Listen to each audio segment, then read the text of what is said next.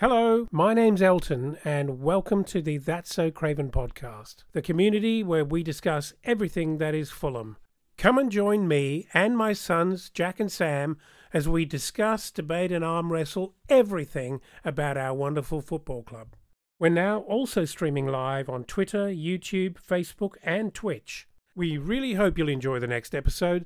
So, without any further delay, over to you, Jack.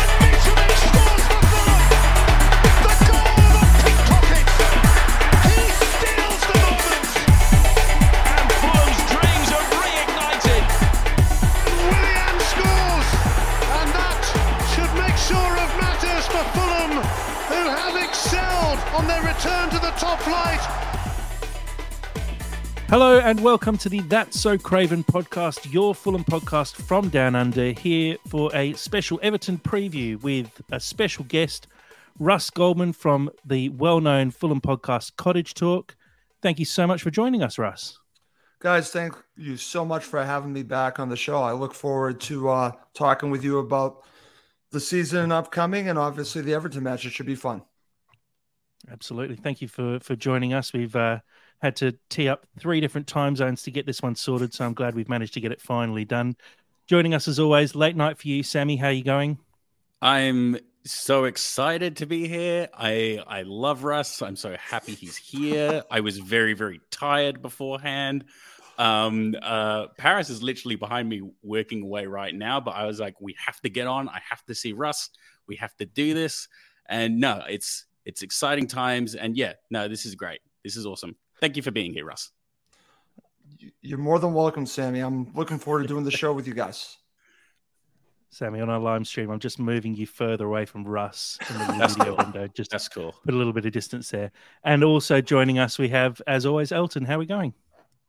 I'm very well, thanks. Welcome, extended family. Uh, welcome to the family, Russ.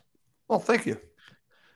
so, guys, let's crack straight into it. We've got heaps to cover today because we're going to recap all of preseason, get Russ's insight into the summer series as well, and then try and preview the Everton game and the season as a whole. So, straight into it, the Hoffenheim game, Fulham's final warm up match, uh, 2 1 victory, and goals sort of unexpectedly from our two debutants in Jimenez and Bassey, at least home debutants. Um, Russ, I, I, don't know if you saw the whole game. It was obviously a slightly awkward time for you, I think, like middle of the night. Um, but I, I, assume you've seen some of the highlights. What were your thoughts on the the two goals from Fulham's new signings? Well, I actually did not get a chance to watch the match live. I was working at the time, and uh, all I had the ability to see is uh, the highlights. I, I, wish Fulham released the entire 90 minutes, but for whatever reason, up until this point, I don't think they have. So, but I did watch the highlights. The I guess the uh, big talking point here is uh, two signings, two goals that stands out. And I actually was uh, happy to see both of these players score, make an impact, because I think that, especially in the case of Jimenez, if you know his story, I just want this player to succeed. I think he mm. has a role with Fulham. I don't think it's the role that some might think a potential replacement for Mitro. I think he's just a piece of the puzzle. And I think he, as he shown on the goal and also what I watched in his movement against Chelsea, I think he fits in right away. I, I don't see any lack of uh, understanding of how Marco wants to play. That's what has stood out for me from watching Jimenez play. And Calvin Bassey, I noticed in the Chelsea match, and, and again from these highlights, that this is a player that's very assured and just believes in himself. And uh, I think he's going to be extremely dangerous on set pieces. Yep, agree completely. Sammy, I'll, I'll chuck to you Calvin Bassey already seems like a bit of a cult figure after just what I think he's played about 100 minutes in total. Is he a chance of replacing Palhinha as your favorite player? Oh no, I'm not sure about that. Um, uh, like my my heart very much still lies with João. Um, he's he's really bombastic though. Like Russ, I almost feel bad. Like you missed a treat. He is he is ridiculous. That guy. He's so energetic. Um, it's it's blasphemous to say, or I'm not sure like how Marco is actually going to do it, but I seriously think Bassey's contention to like kicking Ream out of the squad, and I, I, I say that with Tim Ream literally on my back right now. Um, like, like genuinely, he's oh, he's so intense, but in like the best possible way. And like, you know, do you remember like the first game where like João was just going around just beating everybody up? Bassey's kind of like that, but he's almost a little bit more exuberant as well. Like he's oh he he's like a henched three year old just running around like crazy. It's awesome. And Dad, I'll throw to you just to I mean Russ touched on Jimenez slotting in fairly seamlessly straight away. Um, great to see him get on the score sheet, but how did you feel he actually like like Russ said, slotted into this side um, when we've been so reliant on Mitro and playing to Mitro's style, it was good to see us actually have a new centre forward come in and, and sort of seamlessly fit. Yeah, I think the the key sort of takeaways and the, the loud and clear message that seems to be emanating from these two signings is high energy. They're, they're both mm. really busy yeah. and very, very intense. And I, I, I love that. Something exciting about uh, a defender that's really, really commanding. Mm-hmm. Um, he for for a young guy, he seems to be incredibly self assured, and um, look, he's incredibly exciting. And I, you you know, um, strikers need goals, they need confidence, and for Jimenez, obviously, he's had a, a, difficult couple of years and a really difficult last season, notwithstanding the fact that he's obviously played in a side that hasn't done that well. They've got other problems. And so that's very, very difficult for a striker who is always defined by how many goals they put in the back of the net. Let's be honest, no matter what yep. they've done before or how talented they are or whatever people think of them, if they're not scoring goals, it's a really tough, tough one. And for him to score, um, you know, perhaps wasn't the most amazing goal in the world, and yet someone arriving in the box for a cross is exciting to see, and you know you can't have enough of that. So it's really, really good to see him score, and uh, all the players get around him, and surely feel like he's he's he's part of the outfit. So I think everyone everyone is kind of of the view that he's not necessarily our premier striker, but wouldn't it be great if he if if if we just can't stop him scoring goals every time he gets near mm. near the ball? Wouldn't that be great? Look, I'm not writing him off at all. Like with the way in which he actually works in the side, and particularly that front three that um, Silva had, really tasty, tasty stuff. Russ, I'll, I'll ask you this question. Um, sure. Obviously, we saw a lot of Vinicius last year and he sort of worked his way into the side and actually, you know, challenged Mitro's position after he came back from the suspension. Do you think the signing of Jimenez is a step up from Vinicius, or do you think it's it's just another another kind of option for Silva to have off the bench? I think it's a step up, if you're asking me, because we were basically just in a very difficult spot with the Mitro suspension and I thought Carlos did a very nice job, especially near the end of the time where he was starting. But it took a bit. I think you see the difference between Jimenez and Vinicius. So for me, it, it, the type of player that I would hope that they would have had last season, they now have. Nothing against Vinicius, but I'm not saying that he should go, but I think with the arrival of Jimenez, he becomes expendable. And that's not a bad thing.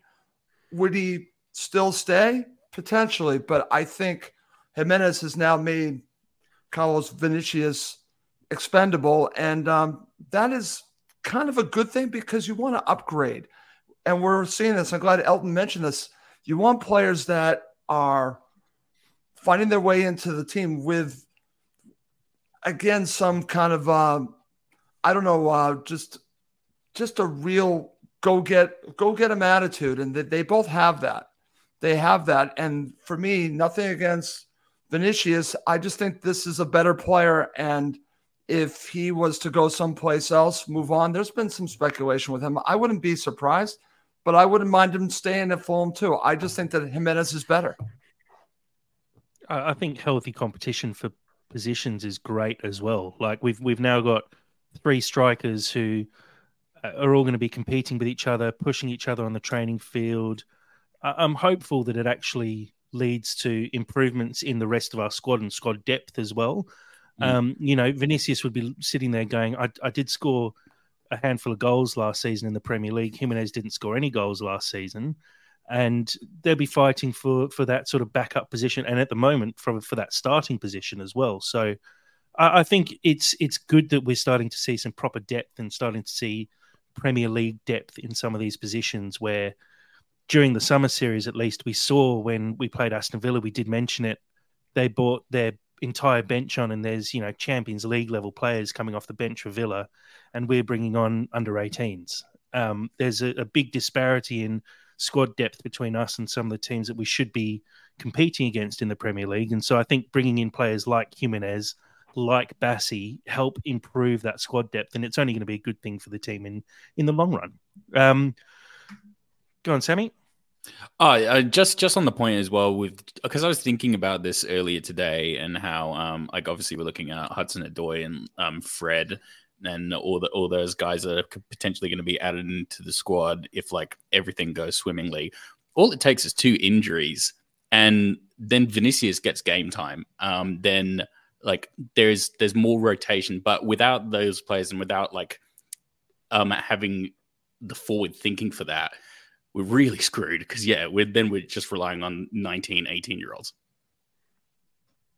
and rotation's healthy through the season as well. All the best teams totally. manage to rotate their squad regularly and have quality players in each position.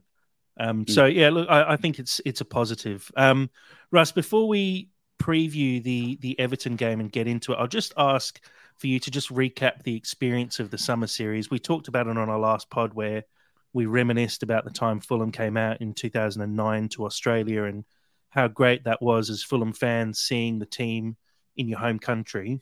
Um, I don't know if this is the first time Fulham have come out to the US ever. I think they've been out on maybe a couple of times previously, but at least in the last 15, 20 years, it definitely be the first time they've come out.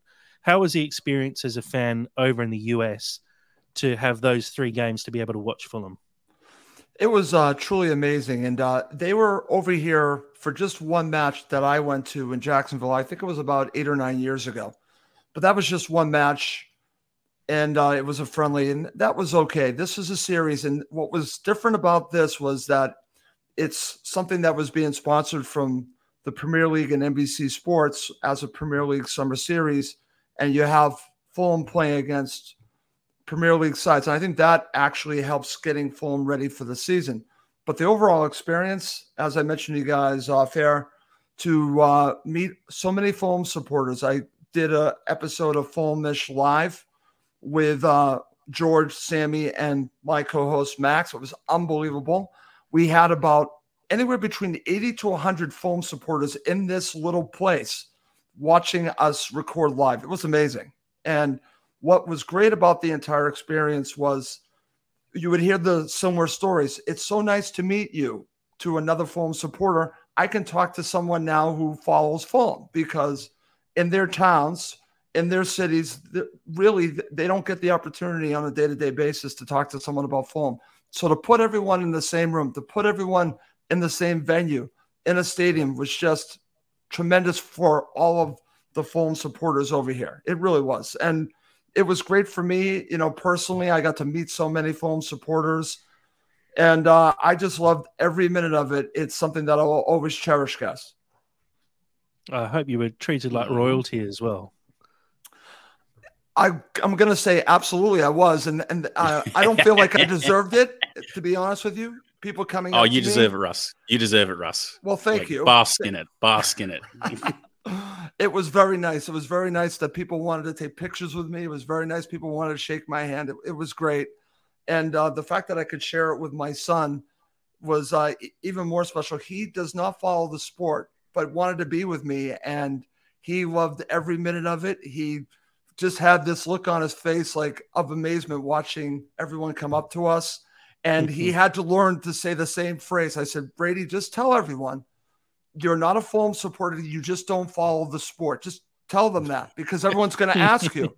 Every person, it must have happened at least 30 times. And he was like a, a, politician. He said the same thing over and over again. I'm just not a fan of the sport. I'm just not a fan of the sport. But he, but he loves just here for the free beer. He well he well he's he's only 15, so unfortunately he couldn't get that. Father, but, please. Should have gone but, to just say the same line. Mitro's on fire over and over again. Right, right. But to be honest with you guys, it was really incredible. And uh, the one thing that I do want to share a little funny story at the match in Philadelphia, because um, I'm sure we're going to talk about this player. It was very hard to watch right in front of you, João Palhinha get injured. That was difficult. Mm-hmm. I watched it happen. My son thought that he got kicked somewhere you know, we'll say in a special place. He thought that's the reason why he was down, but it was actually obviously his arm.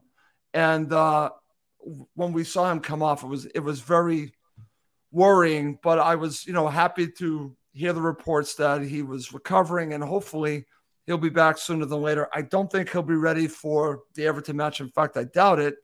But I don't think it's going to be as long as some might think it's going to be, and because I feel that João Palhinha makes Fulham tick. Without him, it's mm. going to be a little bit difficult, but I am glad in a way. Now, keep this in mind that Palhinha was playing center back, which is crazy in this match, but it allowed Lukic to play his role, not the same way. So I think getting him up to speed, playing that role, I think is important, and I think it's going to pay dividends in the uh, first couple matches of the season with Sasa Lukic. Yeah, absolutely. I thought Lukic was really impressive, and um, uh, you don't want to say injuries open up new doors and, and are good things, but in this case, I think the fact that Lukic probably got way more time on the field than he was expecting to at the start of this summer series mm. uh, is actually going to play into our favor because yep. he's likely to start against Everton. I would have thought. Um, let's actually have a look at the potential lineup. So I'll just run through the starting times for this game. It's kicking off Saturday, 3 p.m. in the UK. That's a 10 p.m. kickoff on the west coast of Australia, a midnight kickoff for those on the east coast. And in the US, we have a 7 a.m. kickoff for Pacific time and an 8 a.m. for the East Coast. Sorry, not 8 a.m., 10 a.m. for the East Coast. Let's take a look at a possible lineup. Um, Dad, I'll throw to you first, um, just for your thoughts on this lineup. For those listening along, uh, I'll just read it out. Leno in goal, a back four of Tete, Diop, Bassey, and Robinson, Lukic and Reed, and the defensive midfield, Wilson, Pereira, and Willian as the three behind Jimenez as a striker. This is similar to what we saw for the Hoffenheim game and towards the end of the summer series as well. Are you expecting any changes to this lineup, or do you think this is pretty close to what we're going to see? Well, I think we're all working on the premise that the the final Hoffenheim starting eleven was probably going to be the starting eleven for this week, but it, it, may not it may not be the case. What we didn't see, of course, um, in front of the cameras was um, an, another game against Hoffenheim the day before, where I, I believe there was a different starting lineup. For example, Mitro did play sixty minutes, I believe. Um, do we know if Tim Ream played in that game or not? Tim um, Ream came and... on for um, uh, the Hoffenheim game. Yeah, he, he did, came on did, at the did... end of this game. I don't know the lineup for the behind yeah. closed doors game against Hoffenheim the day before, but I, would assume he probably got a few minutes in that game as well. But realistically, I don't think he's fully 100% yet. You could see he had that new cast on his arm, and I, am just not sure if he's ready no, to jump straight into the lineup right. again. I think you're right, and and I I you know I, they're they're not going to blow they're not going to blow um, a potential first month of uh, Palhinha and risk him and bring him on, having not actually played in the last couple of weeks. I can't I can't imagine it. However fit already he might be, I cannot imagine he will start. Mm. Um, so, well, I guess the biggest question then um, is whether whether they start with Mitro or Jimenez. I guess out of out of your uh, lineup that you've put forward there, and yeah, I I I hope he does get a opportunity to start. Um, not not that I'm I'm being salty and sour about Mitrovic. I, I just would like him to get an opportunity because I I think there could be nothing better than really red hot competition between you two potential um, guys fighting out for that strike strike position. I, I appreciate your um, political stance on this, Dad, but I am very much on the petty side of I I'm I'm angry at Mitrovic, and I I'm I I like I like Jimenez in the side at the moment. I like what he's really adding to uh, like our attacking prowess, for lack of a better word. I, I like the way that we play when we have him. Like again, really high pressing, really energetic. Um, he's like his hold up play is really really strong, and he can he's confident, can move it around, and I I want to give him the opportunities because I feel that that's all he really needs in this side to really really excel. Then a couple of games in, then we, for me at least, we can have a conversation of like Mitrovic or Jimenez, but I think he's going to give him a real run for his money. Uh, to be fair, I, I, don't think we really played to his strengths in the first half against Hoffenheim at all. No, we didn't. I thought, I thought he his his movement was good and his anticipation was good, and he was trying very very hard. And you can see, you know, compared to Vinicius, without jumping on Vinicius's back here, you you can see that he's another level, oh, and oh, yeah. he is um, you know, he's he's proven in the Premier League, and that's not just you know a form statement, or not a form statement, it's a quality statement, but you can tell. Um, and he's obviously is he's working with a completely new team. He's only been here a couple of weeks. He's had a couple mm. of runouts, and it's difficult to expect too much of him. But no, I'm not being petty about this at all. I, I actually want points, and I I actually want us to have the very, very best start because this is going to be a tough month. Make no mistake yeah. about it. This is not an easy start to the season, and we we need we need to get some points, which won't be easy away. Um, you know, at Goodison Park to begin with, it won't be easy. I am I am being I am being silly here, but I genuinely think I really like the way that we play with Jimenez up the top. Is is my closing full stop on the point.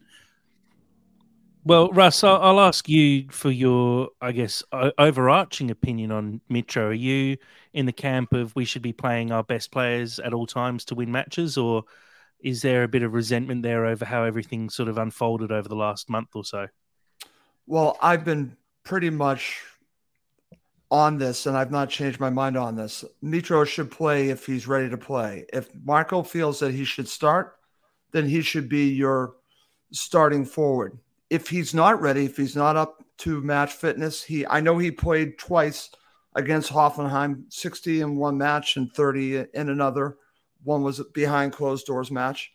If Marco feels that he gives him the best chance to win, meaning that he's back to fitness, then he should start. If not, I have no issue with him starting Jimenez. I absolutely I feel that he can do a job. As Elton said, he's a upgrade over Carlos Vinicius. That's not a slight on Vinicius. That's just fact. He's just a better player. He has all this established experience in the Premier League.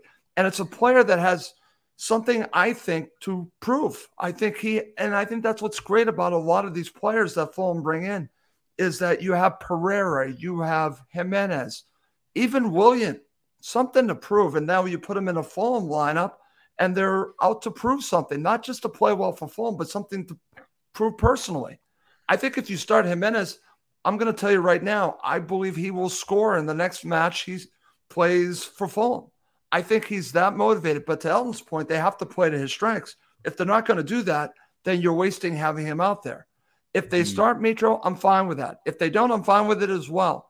It's Marco's call if he's ready to go, honestly. If he's ready to go, I think he'll go with Mitro. If not, you have someone ready made for the Premier League to start the season in Jimenez. I think it's a good situation to have right now for Fulham. Uh, look, yeah. uh, you know, you, you, you focused on match fitness, and I'm I'm sure it's more than that. And I I would rate Marco Silva just as you say. I would rate him to look at the overall package of where Mitro's head is, where his body is, and if if he's not ready and right, and his mind's not in the right place, I'm sure I'm sure Silva will not start him. Yeah, look, I, I I think the only thing that will be keeping Mitro from being in the starting eleven is fitness. I think Marco's had the chat to them. Uh, we saw when he came on, he wasn't moping around. If anything, he was being too nice and passing the ball off when he should have been taking shots. Um, I don't think that's his head being in the wrong place. If anything, I think that's him sort of trying to curry a bit of favor with the players around him.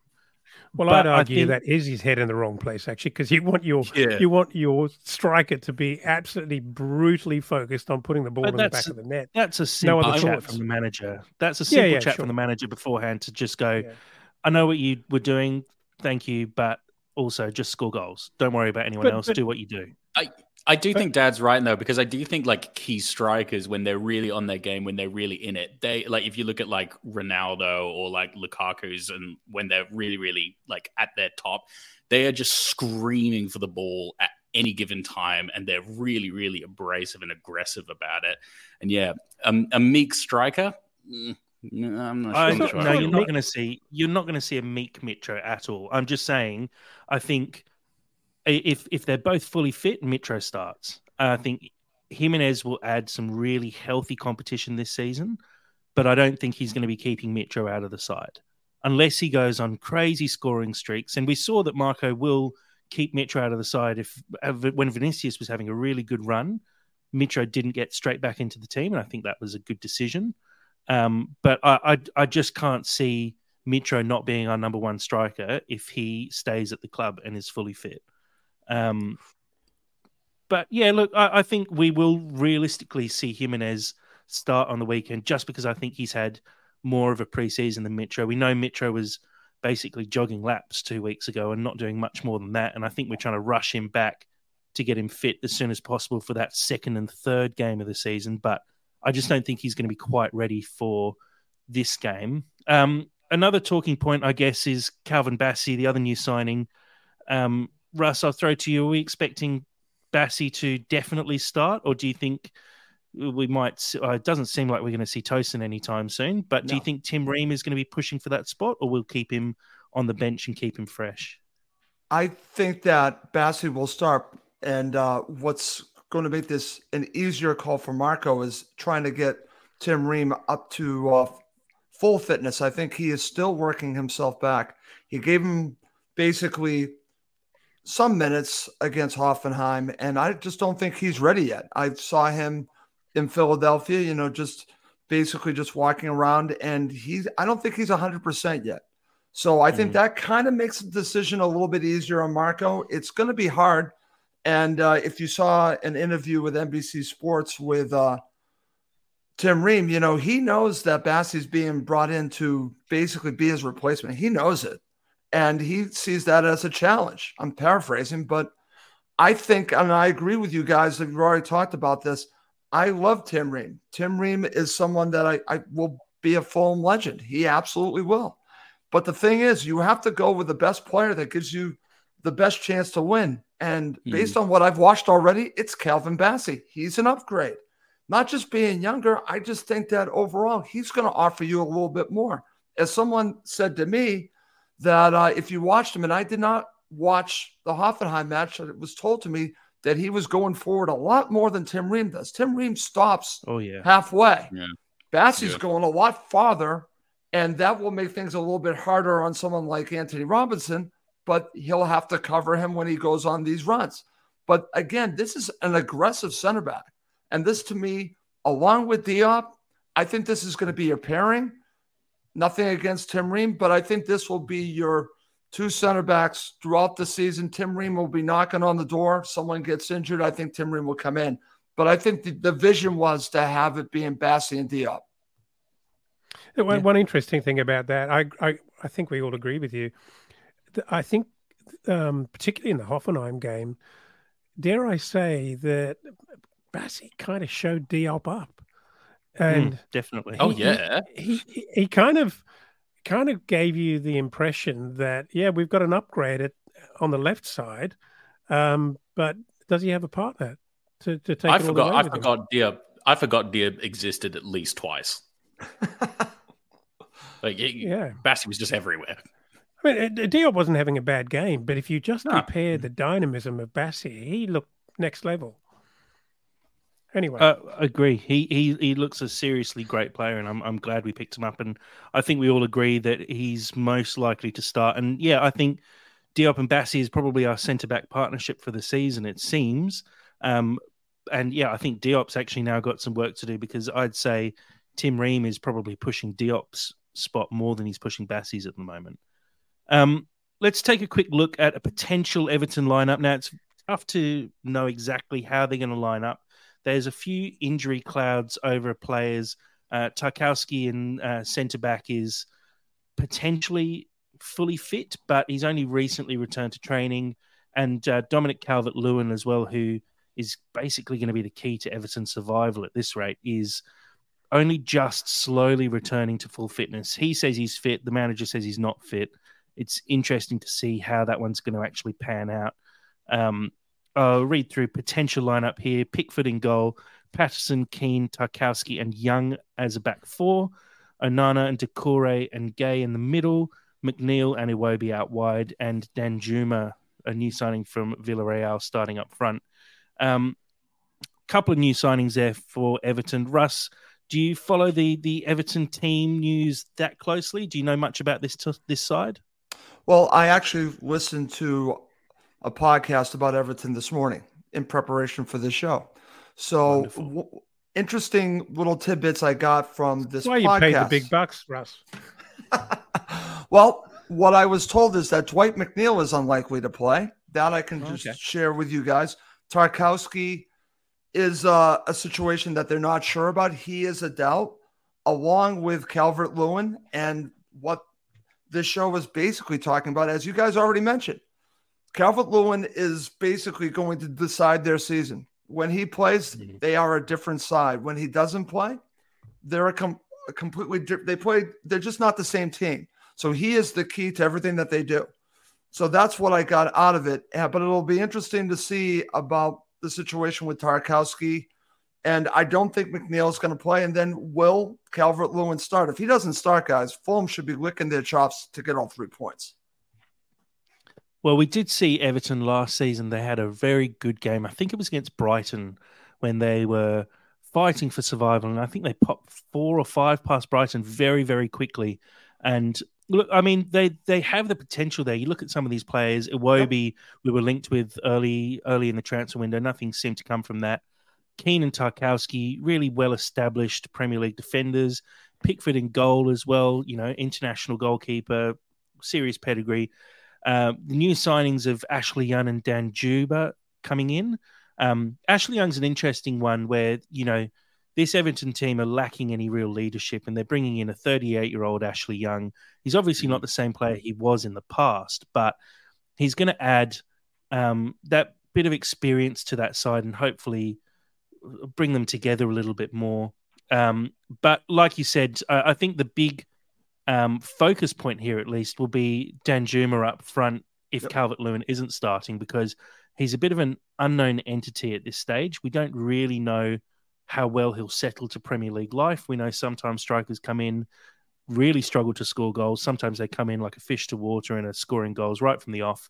We'll obviously be hoping for the first scenario, but uh, Calvert Lewin being out is definitely a big advantage. Dad, um, I don't know how well you remember the game against Everton last season, um, where I can't remember it was a one all or a nil nil draw we had with them, where we probably should have scored a few extra goals and maybe got a little bit unlucky. Are we expecting a tough game against Everton? Oh, look, I think um, I think it's always difficult away in in the northwest of of England. Um, I my my concern is that and I, I don't know whether this is founded or not, but my concern is that we're a bit undercooked, and mm. we we know how we go at Fulham. We will probably end up, um, you know, the week following the closing of the transfer window, congratulating ourselves on the business we've done, but that does not make it easy for Marco Silva in those opening weeks, and and this is a broken record because it happens year in year out, and so I'm always pretty nervous about the starts we get, almost almost irrespective of who we're playing. To be honest with you, um, if it was at home, I'd kind of feel a little bit more comfortable. If we have to travel a few yeah. hours up north, mm, you know, that's not a very technical answer and response, but that's just my gut feeling about how it goes. Well, I can't remember what the exact stat was, but um, our our record at Goodison Park was atrocious mm, up until mm. last season. We obviously beat them three one up there um, with Harrison Reed, Harry Wilson, and your favorite player Dan James um, yes, playing yes. up front as well. Um, remember, yes. Who? Yeah, exactly. But yeah. look, it's it's it's always tough on the road. First day of the season. Um, it, it's going to be an interesting one to see if we're going to be able to pull a result out of this. Um, let's actually make a couple of predictions here, and the, here's some I prepared earlier, uh, but we'll ask Russ for his as well. Um, Sammy, are you sticking with your 3 0 now that we're a week later? I did ask for these about a week ago. Yeah, I mean, I still think Everton are a bit shit. Um, uh, like I know McNeil, who I actually really, really liked when um, we played against him last time. I know he's mm. injured. Mm. Um, I don't really know where their ma- main attacking threat is going to come from. Slash, like, uh, I mean, last last time we played them, they looked so poor, like really, really, really poor. And I feel like they've lost more players than gained um, in the most recent transfer window. So I don't really know where they're at. My, I feel like it's kind of our game to lose. Like if we lose this game, it's because we haven't properly prepared enough. Um, because uh, I, I, I, I, I mean, Everton's been knocking on the door of relegation for like the past four seasons now. Haven't been impressive in the Premier League for a really, really long time. So we should, we should have a convincing win. Now, obviously, now that I've said this, we're going to get spanked, but such is life, you know? Daddy, is sticking with your 2 1 prediction there? If if my memory serves me correct, we actually made this prediction before last weekend, didn't we? Is that we correct? made it um, um, last uh, about a week ago, so it's before the Hoffenheim game. Yeah, yeah, and and so so my point is that I think Bassey's showing last week actually gives me even more confidence mm. that um, we we should be fine defensively. Obviously, obviously, he, you know, he barely knows these guys, but he's slotted in very, very well. And there aren't many changes at the back, and the rest of the guys know each other very, very, very, very well, and they're all great players. So it, it's it's difficult to um, I I think what made us really fantastic from a defensive perspective for most of last year was frankly Palhinha screening those back four. And without Palhinha, um, it's it's always of some concern. Sasa Lukic's preference is surely not um, that super defensive um, you know, um, midfielder role. That's not what I what I believe he he prefers. So I don't know. Uh, I feel like I feel like we've got one loose one in us there. So I'm I'm I'm sticking with my two one. Uh, two one Fulham. Russ, your your prediction for the game?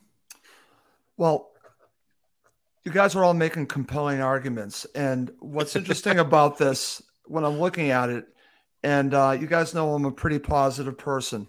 I can't go as positive as uh, Sam on this with 3 0, but I can join you, Jack, at 2 0. I'm going to join you there because I think that there are more questions with Everton than there are with Fulham right now. And uh, I've all been about embracing the chaos. I don't know if you listen to Cottage Talk, but I think all the noise surrounding Fulham will bring this team together.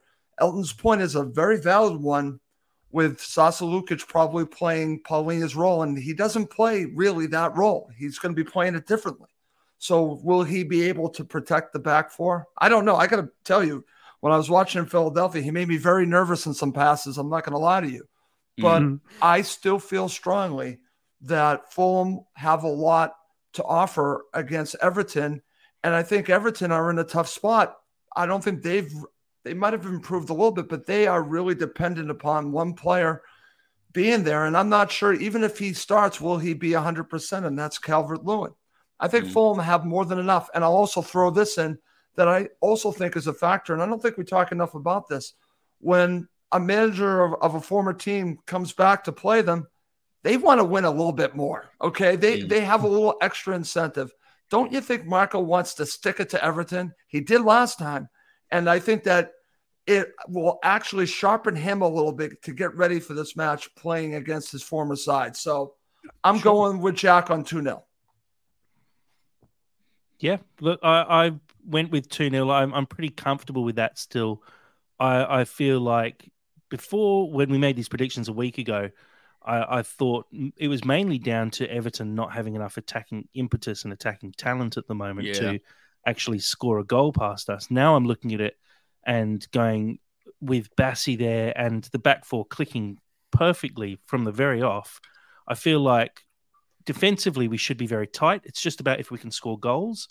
Having seen Jimenez get off the mark so early, knowing that we're likely to hopefully see Pereira back, Willian and Wilson looking like they've got a few games under their belt now and, and feeling fairly confident, I, I think we should be hoping for a fairly comfortable victory.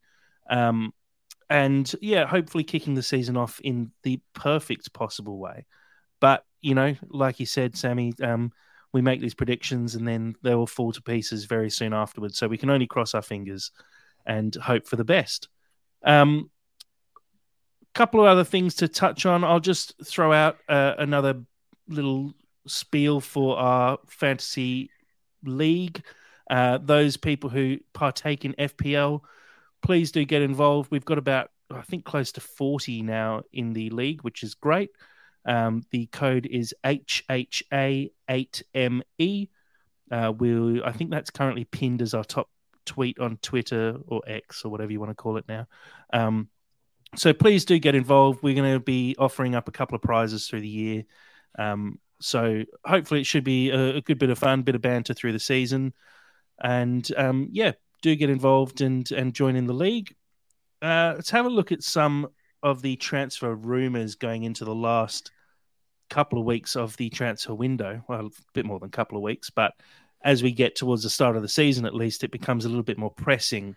Now, I, have picked out four here, and we'll go through them one at a time. Um, Hudson Odoi, Fred, Demarai Gray, and Castagna as the four signings. Um, let's talk Fred first, and I'll throw to you, Russ, just on your opinions on Fred. We know it's developed a little bit in the last couple of days, and it looks like it's getting closer and closer now. Um, how do you feel this signing would help Fulham going forward into the season?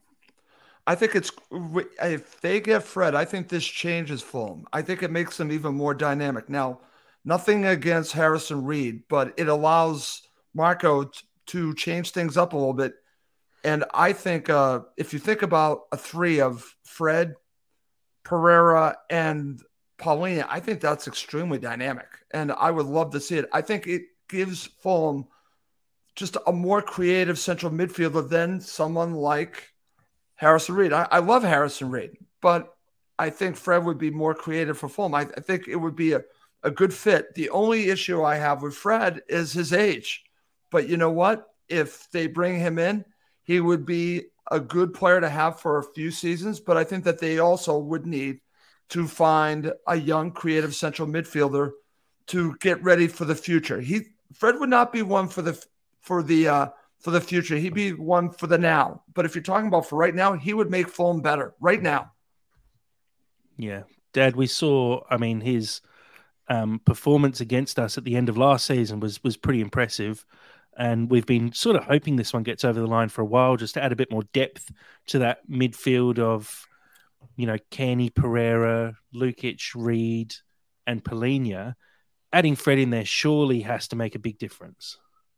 Well, I think it's not only depth. I think it's about style, and I've said this before. It's about that kind of, you know, it's that Brazilian quality, that invention, that creativity um, you know, up and down the park that I think is is really an exciting possibility, I suppose. I I, I really hope that we we actually do this. And I appreciate he's not he's not a young man. Um, that's rich coming from me, but um, y- y- y- to me it doesn't matter. Here, it, do- it doesn't matter. Twenty five.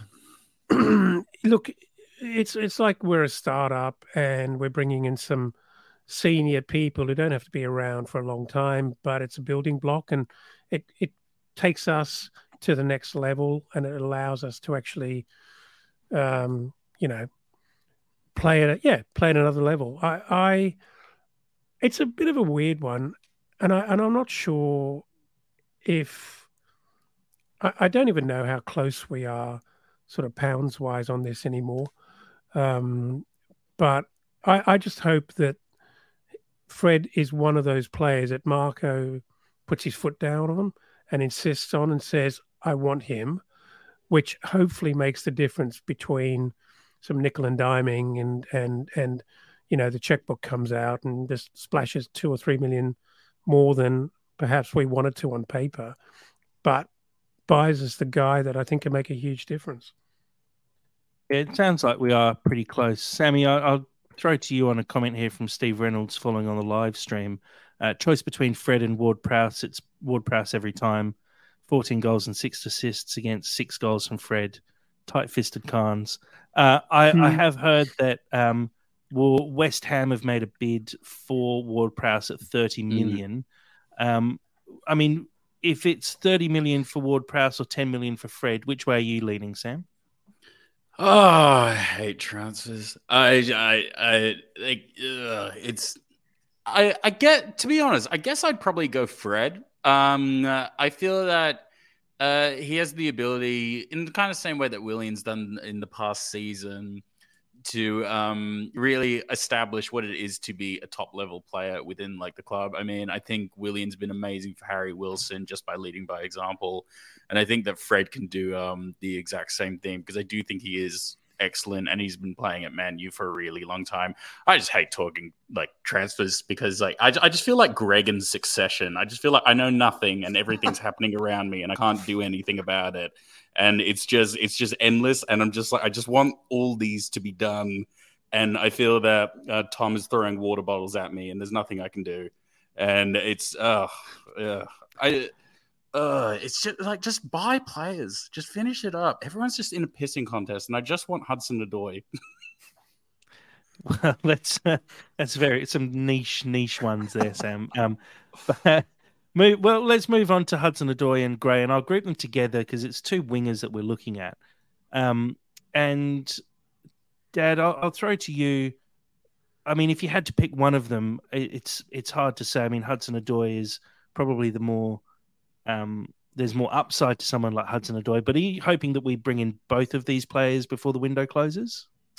I am, and that was going to be my question to you as to whether we're actually, you know, targeting both, but we'll settle for one, or whether we'll actually go with both. I mean, I, I would have thought we have to buy both, yeah. um, in order to provide us with next level quality on both sides. And I appreciate that these guys have some more utility than the average wingers because I think they both play on both sides, right?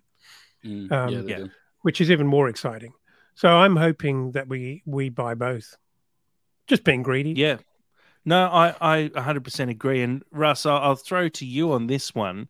There's been a bit of speculation about the Demarai Gray deal being held up because we are playing Everton this weekend and Everton not wanting to basically give us a player that could come back to bite them in the ass a little bit. Do you think there's um, any truth to that?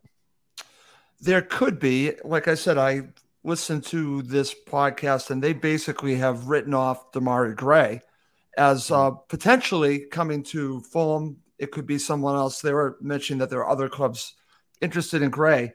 Could there could that be going on?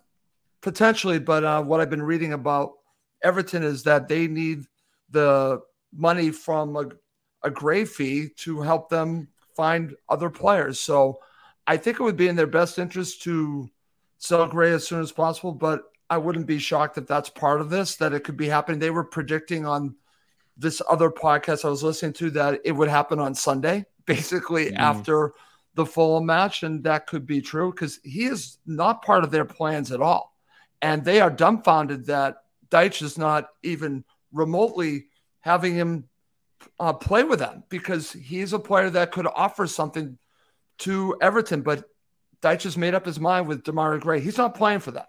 so it's an opportunity. But going back to talking about what Elton said, Fulham need both of these players. They need two wingers. And what frustrates me with all of these situations is um, I think part of what bothers me, I do have a lot of respect for what the Khans have done, but I do have a criticism that I think sometimes they are very interested in winning the deal and they are mm. going to go back and forth until they get the deal that they want.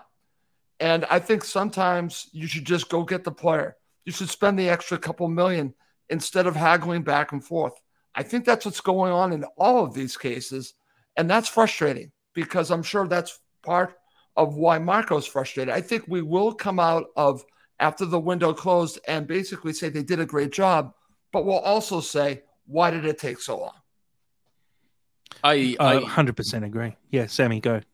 Uh, I was just going to say, I think Russ is 100% right. And I really, really hate that football has just become this kind of very politically driven because every, like, Everton don't need Demarai Gray. And it's the, it's it's all just like a dance and it's so infuriating because we we probably are going to get um Fred Gray and Hudson Odoi but we have to go through this like wish wash um, and it's almost kind of it's like it's like a Swiss meeting. It's like you just have to kind of do it now. No, no it's not. It's business. Yeah, I know it's, it's business. business. I know it's business, but it's just it's it's annoying. It's, it's just, just get it done. Well, it, it, what bothers me more than business, because because really smart business is actually equipping your manager and your team with the best resources at the earliest possible moment, because the, the season begins on Saturday. But right. for but for um, uh, maybe it's unfair to say Tony. Who knows? Maybe it's not Tony. Maybe it's Alistair that holds things up. Maybe he's a stingy one. I don't know. But you know, for them, it seems that the season begins the day after the transfer window closes because up to then they're still doing business and trying to do the best business they can. Mm. Whereas actually, I always have the feeling, well, you've lost a month. Yeah, and that's no, not smart. That's not smart business. Yeah, is is it the best business if you're being conservative and looking for the perfect deal when the perfect deal never truly exists? Yeah. But at, at the same time, you know, if you if we're talking it's just business and doing good business, then Everton shouldn't be selling Demarai Gray to a team they're about to play on the weekend. Sounds so personal. yeah, no, no, totally. It, it, totally. Yeah. But it sounds so, I mean it, it sounds personal. That Demarai Gray sounds personal with Sean Dyche has obviously made up his mind. It's just, it's not that he's a shit player. He mm. just doesn't see him in his system uh, at all, and that could be, it could be a personality thing. I don't know. Well, I think I think as well, like because it's so clear to basically anybody. Um, I mean, because like we we as experts as much as we try to be. But for anyone um, in like the Premier League or the agents, you can so clearly see what Marco Silva is doing. And so then all that does is it does put a lot of bargaining chips in Everton's favor because they go, well, we know exactly what you're trying to achieve here. So we can hold this up because we know that you're going to keep on coming for like Demarai Gray. And same with Chelsea. It's so clearly obvious. And then as a result, that actually takes power away from us because they can see what we're trying to do.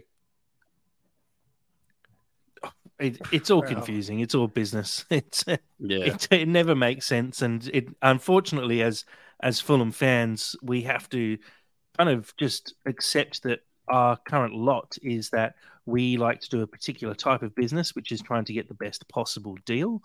That takes longer, um, and potentially we sometimes miss out on players because of it. But at the same time, we pick up players like Leno for cheap. We pick up players like Tete for two million. We you know, we do spend money. It's not like we're, we're not spending money. Mm, and we yeah. look back, and Palhinha was one of the first players we signed in the last transfer window.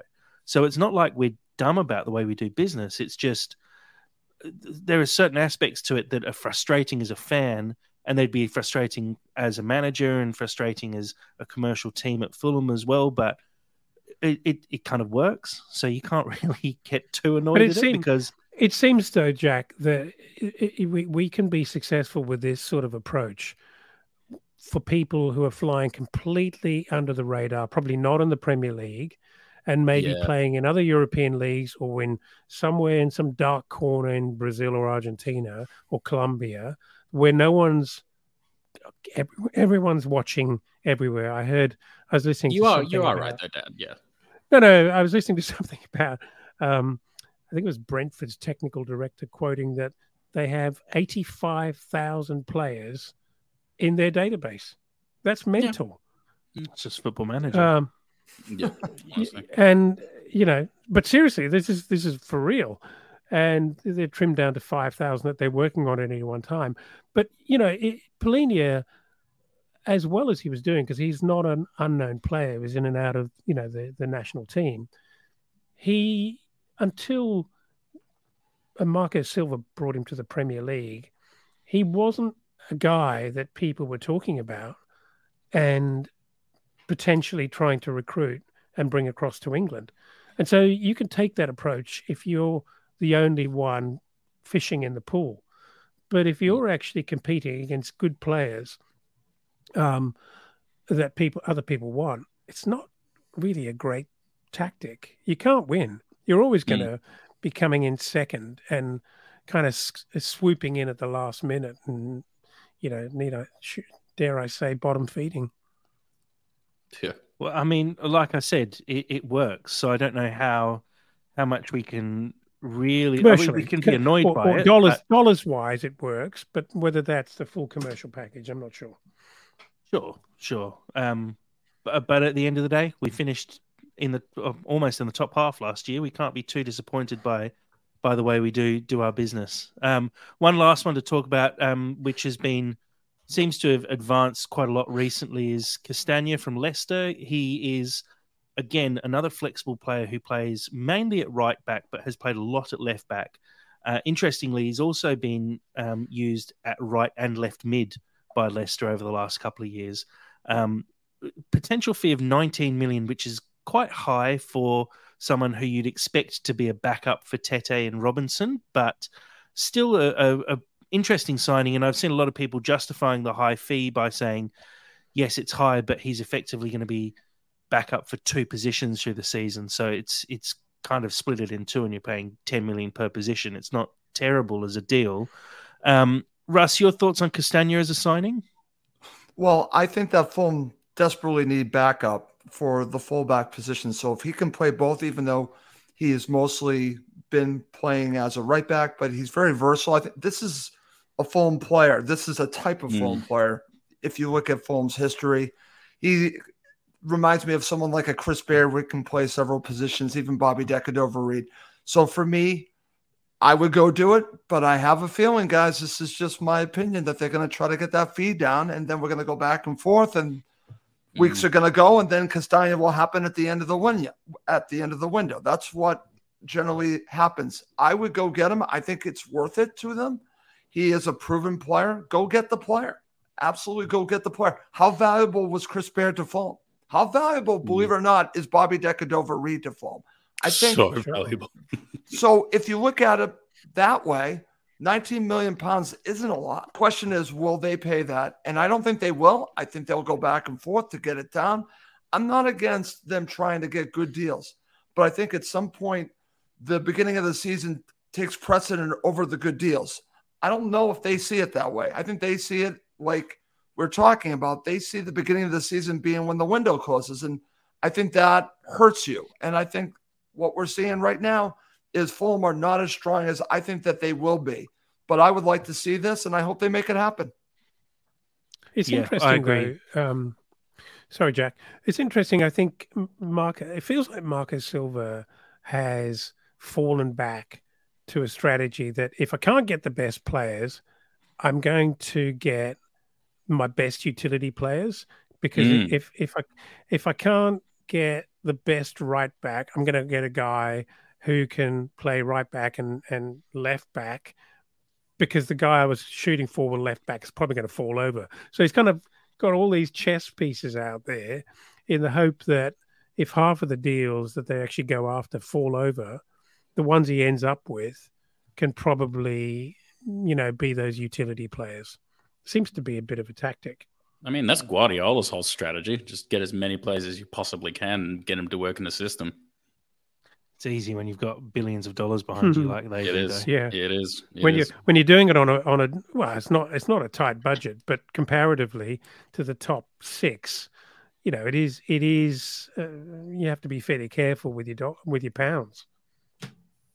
So I'll ask a question um, for for all of you, and I'll just go through you guys one at a time. If if we did sign these four players, and uh, including Jimenez and Bassey on top of that, and let's let's just assume we don't lose anyone out of our first team squad, assuming that you know I've heard Cavaleiro's being chased by Lille. Um, maybe there's some other fringe players who go out on loan as well that we you know are not going to affect us too much if we sign these four players and the two have already signed, what would you rate our transfer window out of 10? Russ, I'll start with you. I've already been preparing my answer while you were saying. I figured you would go to me first. So, so Uh. what's interesting about this? I could look at it two ways. I think this would be a tremendous group of players to bring to Fulham. I think it would be great. But I keep going back to this, and I'm glad that you guys talked about this. I think Marco Silva wanted a player on the level of Palhinha, meaning that type of elite player. None of these players are that player. None of these players are that player that really changes you. Fred a little bit, but not to that level. So Mm. I'm gonna. I would say if they get all these players, I'm gonna give it a 7.5. I think it if unless you get a player that is like a real elite player, I don't think I would go any higher than that. I would say 7.5 if they get these players in. Dad, I'll throw to you next. I'm going to say for us, not because I think we've done incredible business, but I'm going to say for us, I just cannot see Tony Khan and co splashing out big money on any marquee players. I think Mm. that year happened, was it three years ago? Yep. And fingers were burnt. It's just not going to happen again. And so I see, as we as we've said so many times, I, I think the targets are, you know, players, proven Premier League players. I think are quite key to Marco Silva, um, because I think he he believes there's a big adjustment, and I think he's looking for players that have a point to prove, and so these guys actually might just be pretty smart signings for us. And so a rating out of 10. no I, I sorry, I thought I said right. I'm I'm going to give it eight. Good. Sammy? Um, it's not as it's not as if if everything goes swimmingly, it's not as good or as sexy as last season. Um, because last season we signed Pereira, Willian, Leno, Palhinha. Like that is a good window. That is that is a window that has honestly kept us in the Premier League. Um, this is the window to sustain us in the Premier League. So it it's way more effective, but I don't think anyone's going to be um, uh, salivating really at any of these transfers as effective and as great as they're potentially going to be. I'm going to give it a seven. Um, but I do think that these guys do genuinely have the potential to get us to the next level. And if there's no injuries, everything goes great. We've got healthy squad rotation, and like Mitrovic gets his act together. Um, and like it sound it, it doesn't sound amazing, but like it, like ninth or eighth place finish. Uh, that's I mean, what what more can you really ask for? Yeah, I, I'm going to buck the trend slightly. I'm going to say if we sign these four players who all have, you know, pretty close to 100 Premier League appearances under their belt, plus Mm. Jimenez, who's got 100 under his belt and a, a proven goal scorer in the Premier League, and we keep Mitro, Bassey looks like a serious talent. I'm saying this is like a a pretty close to a 10, like a 9.5. Signing all these players who have Premier League experience and looking at the squad at that point, this is a top of the table, top not top of the table. Sorry, it's, it's a top half squad at that point. And I, I think, go on. What what what what does a, what does a ten get us? A ten would be um, splashing big cash. Uh, I mean, a 10 would be not losing anyone, but also signing someone like Marquis. I'm not sure who Marquis would be, but if we'd managed to pick up like Firmino maybe off Liverpool as a, a backup for Pereira, uh, maybe another winger uh, or another another centre back of, you know, I can't Morato who we were looking at from Benfica for a while one of those extra players where you just bolster the, the side a little bit more. I think if we signed one extra player on top of these four, it could potentially push it over to a 10. But I mean, if you look at our squad at that point, the fact that this team finished 11th last year, we're not losing any of our key players except for Solomon's the only person, and he a Tosin as well. But I'd say we've massively upgraded on Tosin to Bassey, and Tosin was already rotated out of the side. Mm. Solomon only made a handful of appearances last year and, and was sort of out of favour.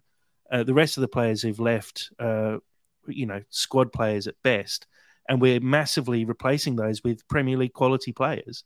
And you know, look at the teams they've come from. Um, uh, obviously, looking at results last year, Chelsea not great, but Hudson Odoi at Chelsea was a very good player for them when they were doing really well and you know pushing European spots. Fred playing at Man United and starting most weeks Demarai Gray had his best years when Everton were playing well. Um, it's it's top level players and, and really good players. Castagne played in Europe for Leicester, um, won the uh, League Cup with them, I think it was. Um, I, I, feel like this would be a seriously good window. And, and again, the main thing is just not losing players. But this is how we establish ourselves as that top to middle of the league of the league kind of side and and admittedly, these guys maybe are not for the long term. You look at Fred being 30 and Demarai Gray, I think he's 29 maybe. is not exactly young either. We're not exactly building for the future. We're building to build a platform to then push on in future transfer windows.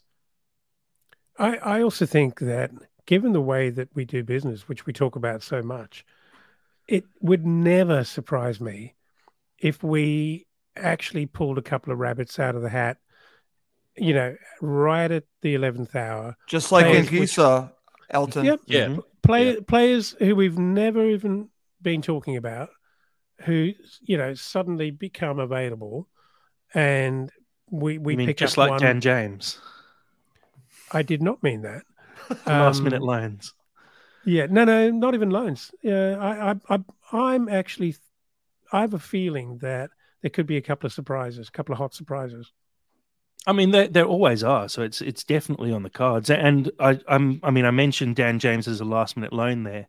We do have two loans available to us, and there's a lot of a lot of squad players at those top sides who are looking for opportunities and talented young players who could easily bolster our squad. And it's it's just wages at that point, which you know don't have a massive effect on FFP come the end of the season. So there's there's the potential then to build on on top of these signings and add even more to the club. And I, I think I, I, think we're downplaying how good a window this one's actually been so far.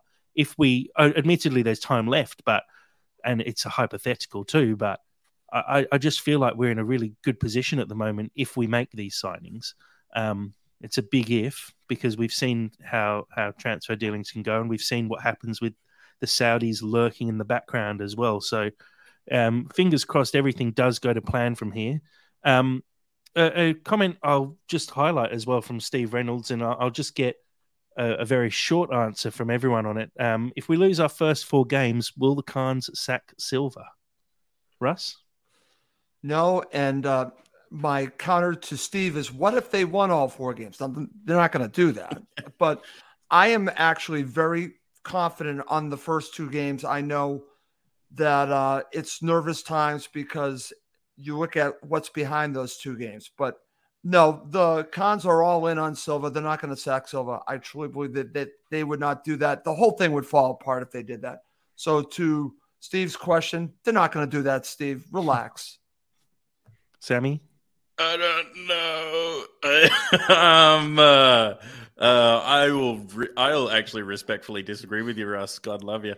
Um, uh, but if they if they lose the first four games, I think um, uh, may- maybe they pr- like first four games, maybe a draw, one win, and then another loss. Um, then I think Graham Potter is just he's just going to be too attractive to him.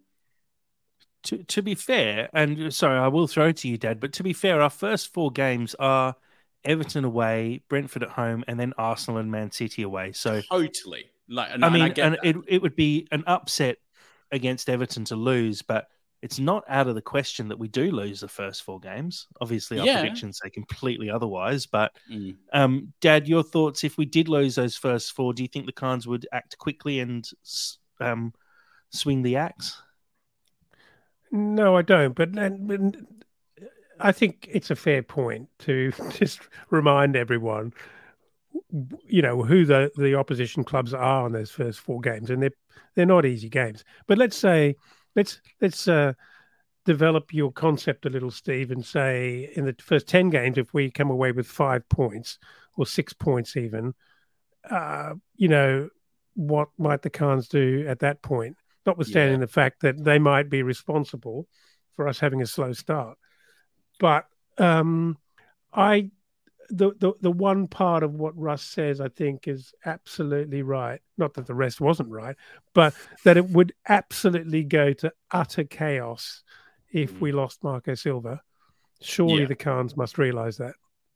Yeah, well, I mean, Mitro is the the only reason I see Mitro really staying is because of his relationship with Silva. Willian re-signed because of Silva. The, Palhinha. the reason for the Fred signing is apparently down to that conversation that Silva had with Fred.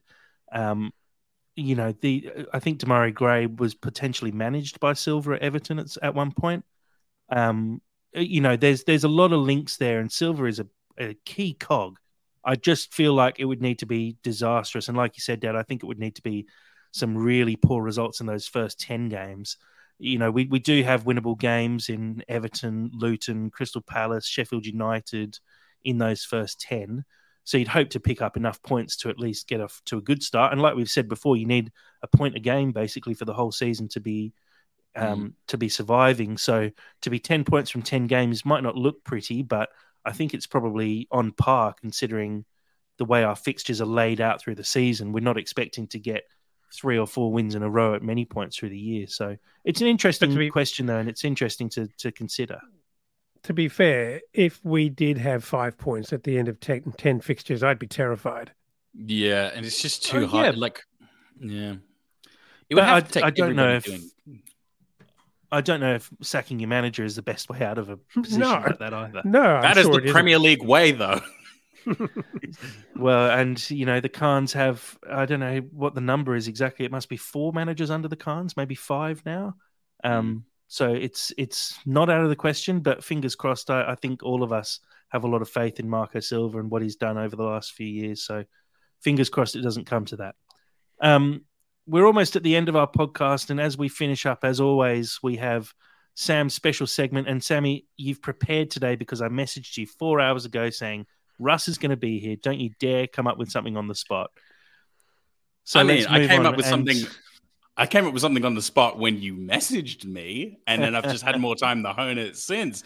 But everyone was lacking in some protein, so it's time for cottage cheese once again.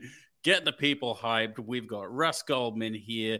Everything's happy, everything's sexy. I'm going to lose energy halfway through this, I can already tell. So let's play the scenario out. Tony Khan has been left in a bind. It's always good when I've got a blurb before I do these. Tony Khan has been left in a bind after Fulham has been riddled with injuries on their first day. And because it's not the final day of the transfer window, we haven't signed anybody yet. So we have to go to who is in the celebrity box. The celebrity box of Fulham on the- day that we are playing Everton. Now, all of these celebrity fans listed were from fulhamfandom.com. So the validity of all of these celebrity fans is unquestionable. And without doubt, these are official fans. If you have any questions about that, you need to take it up with Fulham fandom. I just speak on behalf of them. I am the interface. So, with that in mind, I encourage you to tell me your justifications as to why you would want these would you rather players in these positions. But we are going to get started with all these Fulham fans. So, your starting striker, Barry from EastEnders or Margot Robbie? You have the floor. Oh, Margot Robbie, please. Just because she's really good looking. That Russ? that is Oh. that your only justification? is that your only Probab- justification? Probably. It's, uh, it's a bit creepy, I know, but you know. Barbie is a superhero, and you've reduced her to her looks. How dare you? Sorry, sorry, but yeah, Russ. Go Sorry, on, Russ. I need to. I need to correct my father. I'm Go, going Russ. with Margot Robbie because I believe her husband is a huge Fulham supporter. That's the connection. it. So for me, it. it's in her blood, Margot Robbie. Yeah, it's. Margot Robbie for me purely because she can wear pink. We play in pink. It's perfect. Oh, it's Oh, a match made in heaven. Excellent. Now, again, you cannot fault the validity of FulhamFandom.com in this Would You Rather. Now, your number 10 position, Pierce Brosnan or Tim Henman, allegedly. The, the, this is terrible. Jack, Sam. you cannot, you cannot, you cannot, you cannot go against FulhamFandom.com. I gave you FulhamFandom.com. so much notice, Sam. So much notice. FulhamFandom.com has they've they have scoured the globe and got all the Fulham celebrity fans, Tim Henman or Pierce Brosnan, because their their undying commitment to Fulham is unquestionable. Russ, Who's playing your number ten? Okay, I'm a huge James Bond fan, so I have to go with Pierce Brosnan. But my son is a huge tennis player, so it's a difficult oh. one for me. But I will go with uh, Pierce Brosnan. I respect you for going through Sophie's choice. Anyway, father. Uh, Tim Henman really has has a legacy of not being able to get it done. So I'm not sure that I'm comfortable with him in the number ten position. Mhm, And Pierce Brosnan always gets it done because mhm. he's James Bond. So I'm going Pierce Brosnan. Yes, no, excellent, and Mrs. Doubtfire as well. Jack. yeah, Tim Henman, perennial loser. Sorry, buddy. He's also.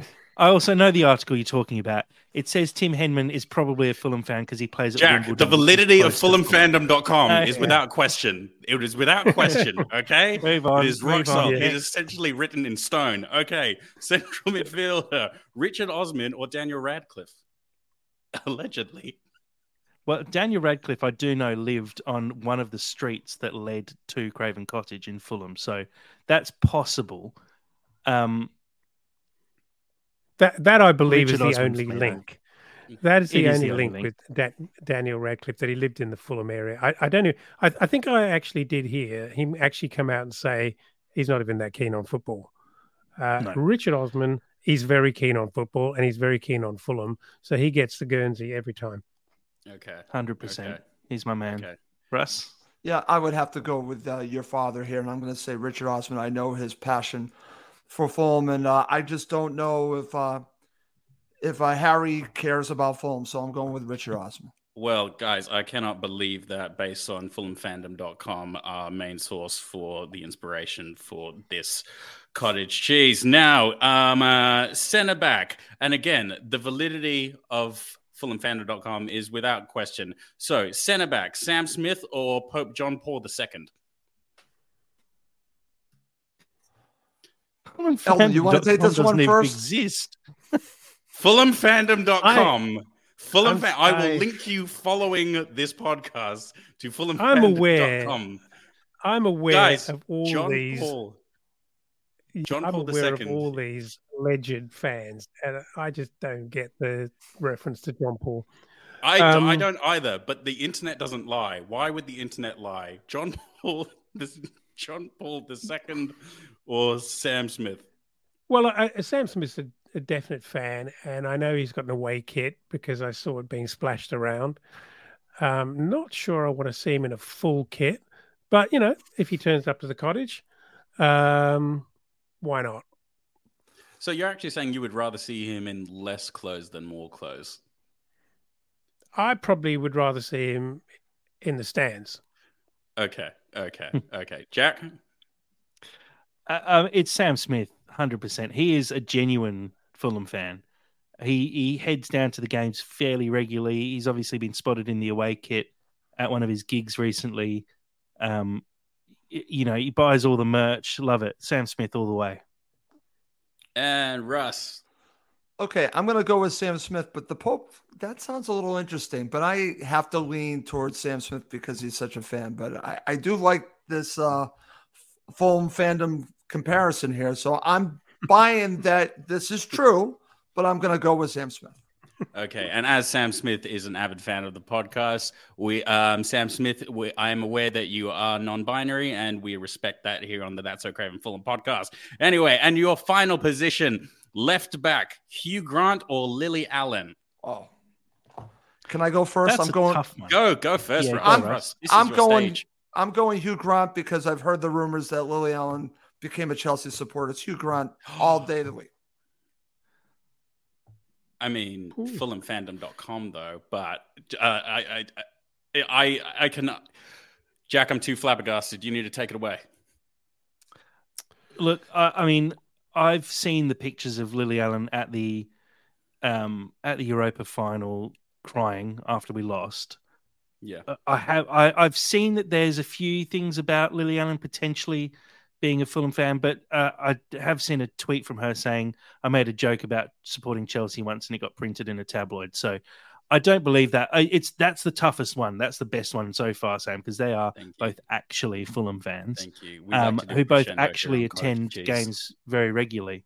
Um, uh, I'll go with Hugh Grant, I think, because I think he he probably he keeps his private life very private, but the fact that he is outward about the fact that he's a Fulham fan and is spotted at games fairly regularly, I do like that. And father. Yeah, no. Um, as um, Black, White, and Fred on the live stream has just commented, um, Hugh Grant has been known to put his hand in his pocket and actually help the club um, purchase a player in the past, which is pr- pretty uh, incredible, really. So, um, know, he definitely gets on the field for me for sure. Oh, and excellent. And thank you, FulhamFandom.com, for your unwavering validity. We appreciate you endlessly. And if you have a cottage cheese that you want to submit to us, um, uh, maybe uh, I'm, I'm thinking about running a competition. So if you can give us the best cottage cheese, I will purchase you a Fulham away kit. I am putting that out there to the universe. Jack needs to tell you what our email is because I have forgotten what it was. But that was cottage cheese. And thank you very much for your daily source of protein. I think the best thing to do is is send it to our Twitter. Our, um, we're at Craven Pod on Twitter, although you can email us. I believe our email address is that's a Craven podcast at gmail.com. Shows how much we use it. Um, but yeah, thank you. Sammy. That was um, a very low bar set for the rest of the season. So I wonder how much FulhamFandom.com actually paid you for the 27 mentions of their website. Honestly, I should get monetized just based off of that. But I am like outs- outside of all this, I am very serious. If um you would like to submit a cottage cheese, the best one, maybe uh, halfway through the season, um, I will purchase a Fulham away kit for you. Yeah, it will be coming direct from China, but I am um, still, it'll it'll say Fulham on it somewhere, so it'll be It'll fine. be there. It'll be there. It'll be fine.